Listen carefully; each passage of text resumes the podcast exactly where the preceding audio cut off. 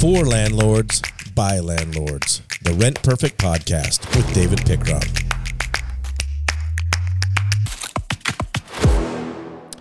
Well, welcome. Today, I'm just going to jump right into it. I'm going to talk about something that hasn't happened to me really ever, but I've been investing for about 26 years. So I'm going to say this hasn't happened to me in 26 years. Scott, how are you doing today? Dude, amazing, man. Thank you for having me. Has this happened to you in the last 26 years? Um, if you're talking about going to the barber, I go every three weeks. you, I'm not sure. I never have to go. If you're just listening to this, I am lacking hair, but there is a ton of wisdom in this head. Scotty's got like something you can surf on up there. Uh-huh. But um, so before I tell you what it is, and I'm going to get to it fairly quickly for those of you who want me to get right to the point. Yes. Jump right in.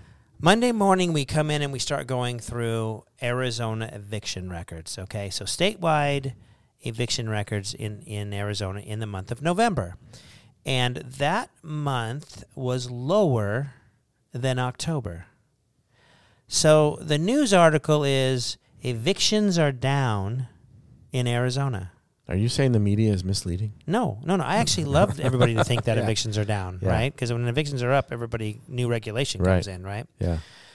But Scotty, what what do you think happens every single year from October to November? Well, luckily, I know what happens every single year because we track this stuff, right? Yes, Evictions continue to go down. Okay, evictions go down in November. They stay down in December Mhm. because we are sweet, lovable landlords. Those compassionate Right. landlords, yes. Not the one that everybody thinks the rich guys who just chase the money. Right. So there's proof right there. If anybody ever says you landlords are, hey, how come there's less evictions in November? Numbers don't December? lie, yeah. No, Okay, so, but I will tell you in my experience of owning an eviction company here in Arizona, owning a tenant screening company, owning a background check company, right? I can tell you those numbers in November are higher than last November. But in addition to the amount of evictions being filed, which I thought was Mhm. high for November, um, the amount of rent, like the dollar amount on those judgments, yeah. are things that you are going to have a hard time recovering. They're not eight hundred dollars. They're not Yeah. twelve hundred dollars. They're up three thousand, four thousand dollars, right? Right. That's And including so- all the fees and everything, right? No, yeah. By the time you go to an Yeah. eviction and attorney's fees and court fees, and I mean, how do you how do you rebound. For that when This time of year you don't, Yeah, when it- dis- yeah. when when January rent's just around the corner. Yeah. right. Or I should say December's rent if we're talking about November's Mm-hmm. already already here. Um, hey, it's it's tough out there, and so let's come back to what hasn't happened to me in 26 Yeah, years, right? please, So yeah. you know evictions are high.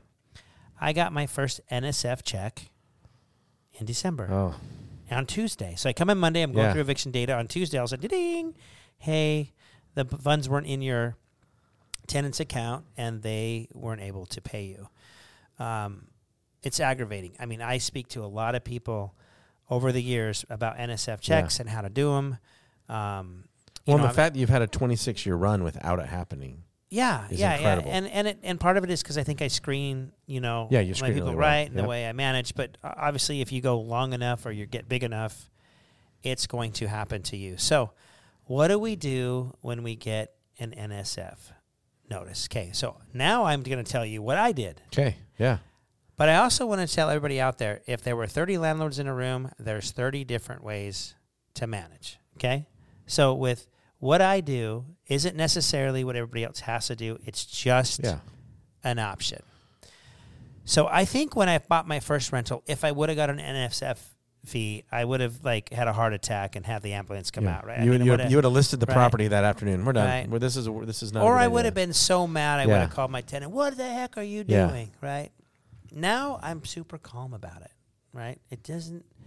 You know, I'm upset a little bit. I don't like to have this happen to me. I like to get my money, and it's going to take me more time now dealing with this problem than if the the, the If you the- know if the wire funds just appeared, funds yeah. just appeared. Right. right? So I was going through my head, and I said, "Hey, you know what? Let me assume." Nice landlord in December. Mm-hmm. I'm in my got my nice hat on, you know, that this was just a mistake.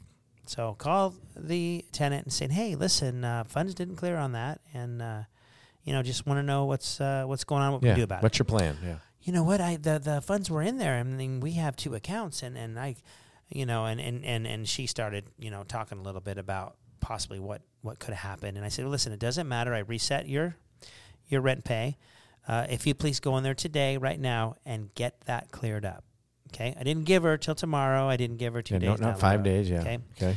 So I reset that. She went in and she went ahead and paid the the rent. But what happens now? It's like the fifth of the month, and now there's a thirty five dollar NSF fee, and there's like sixty five dollars in late fees. So her bouncing that, um, I always want to say check for some reason, but we're Yeah. doing wire Insufficient transfers. funds. Yeah. Yeah. Yeah, how do you what do you, what do you call that? Uh, Yeah. Kick back on the electric, Right. electric funds. But anyways, so the non-sufficient, and uh, anyway, so she paid it, and luckily it cleared, and, and my my problem was solved. But I often think, what if that would have bounced again? Now I want you to know this: it is a privilege to pay with personal check In, in today's it's society, a for sure. yeah. privilege to use an automatic, you know, funds transfer system where I can take rent from your bank account Mhm. to my bank account. It is all unsecured. There's no guarantee. But if you show me that you can't handle that privilege two times, Mhm. it no longer is available to you. Okay. The sad thing about that is now I have to work harder because I'm going to require certified funds. Mhm. That means that I'm not going to give them my bank account number to have them go put it right into my bank. I'm just not doing that nowadays. Years ago I might have, Yeah. but your bank account is is as, you know, precious as your social security right. You need to protect that bank account with online transfers going. Mhm. People grab your bank account number and your um, routing number and they can wreak havoc on you, right? So Yeah. I'm not giving them my account number.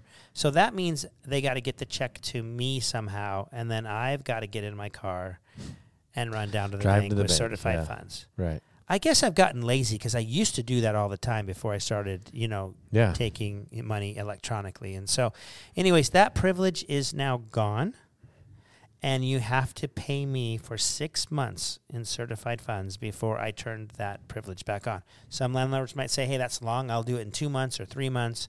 But there is a period where I know that you're going to get financially healthy again because when you have bounced your check or the funds were not in your account two times, you're into the ninth, 10th, 11th of the month. hmm Your rent is due again in about right, two weeks. Right around the corner. Right. right? Yeah. And if you can't get enough money by the 9th or 10th to pay rent that was due two weeks ago, I'm a little concerned how you're going to accumulate the money to pay yeah, me forward. forward. So Yeah. I want to see certified funds.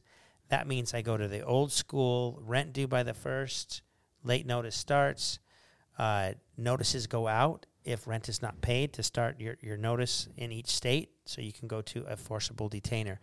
It sounds a little tough, but I go quick and I go fast because I have learned over the many, many years of helping people, it rarely gets better. You try to work with them and work with them and work with them, and it rarely, Mm-hmm. um, you know, works out. Yeah. It it usually ends in either some rent forgiveness or an eviction. Yeah. Now, th- and you you clearly lay all this out in your lease. Like there's a provision on this in your lease, This so is it's com- crystal clear. They know on day one. Here's the rules. They know, and I should know as a landlord what's Right. in my lease, Yes. right? Yeah. But this is laid out, so I'm not worried about implementing it and them saying, "Well, hey, you can't do this." No, no. This is in Yeah. your lease. This is a day one right? thing you've known about. But you'll be surprised how many how many landlords have people sign a lease and then just still willy nilly Sure. their property and not really even know what's what's in Yeah. the the lease and and so just make sure that the good point is is make sure this process is in your lease and make sure it's laid out. And if you want to give them one time and then cut off that privilege, if you want to give them two times, three times, that is Yeah. up to you. But uh, it is something that you need to think about because if we're seeing the highest number of NSF returns and Rent Perfect this month than we've ever seen, we don't know if this is a trend yet Mm-hmm. but this possibly could be a trend. Now, in this next episode of our podcast, I want you to go ahead and, and, and get ready for that one because we're going to talk about with high evictions, high NSFs, with our properties being on the market for longer than they used to be. I mean, Scott, do you remember the days you'd put your ad on Zillow and you get 35 applications that day? Right. Uh, we're not seeing that Yeah. anymore here in Arizona. Now, you might be still be seeing that certain parts of the country, but I have a feeling you're probably nodding your head and saying, Yeah. "Yeah, we're not seeing If that If it's here." down either." here, it's likely down yeah, there. Yeah, yeah. So uh, we don't want to make this a, an hour podcast. We're going to go ahead and roll that into our next podcast. That we're going to tell you some strategies you can use as we feel like we're going into a little tougher time in 2024 as a landlord and as we look at these statistics and what's going on. And so we look forward to having you then. Please like us, subscribe us. We'll see you on that next episode. And until next time, continue to rent perfect.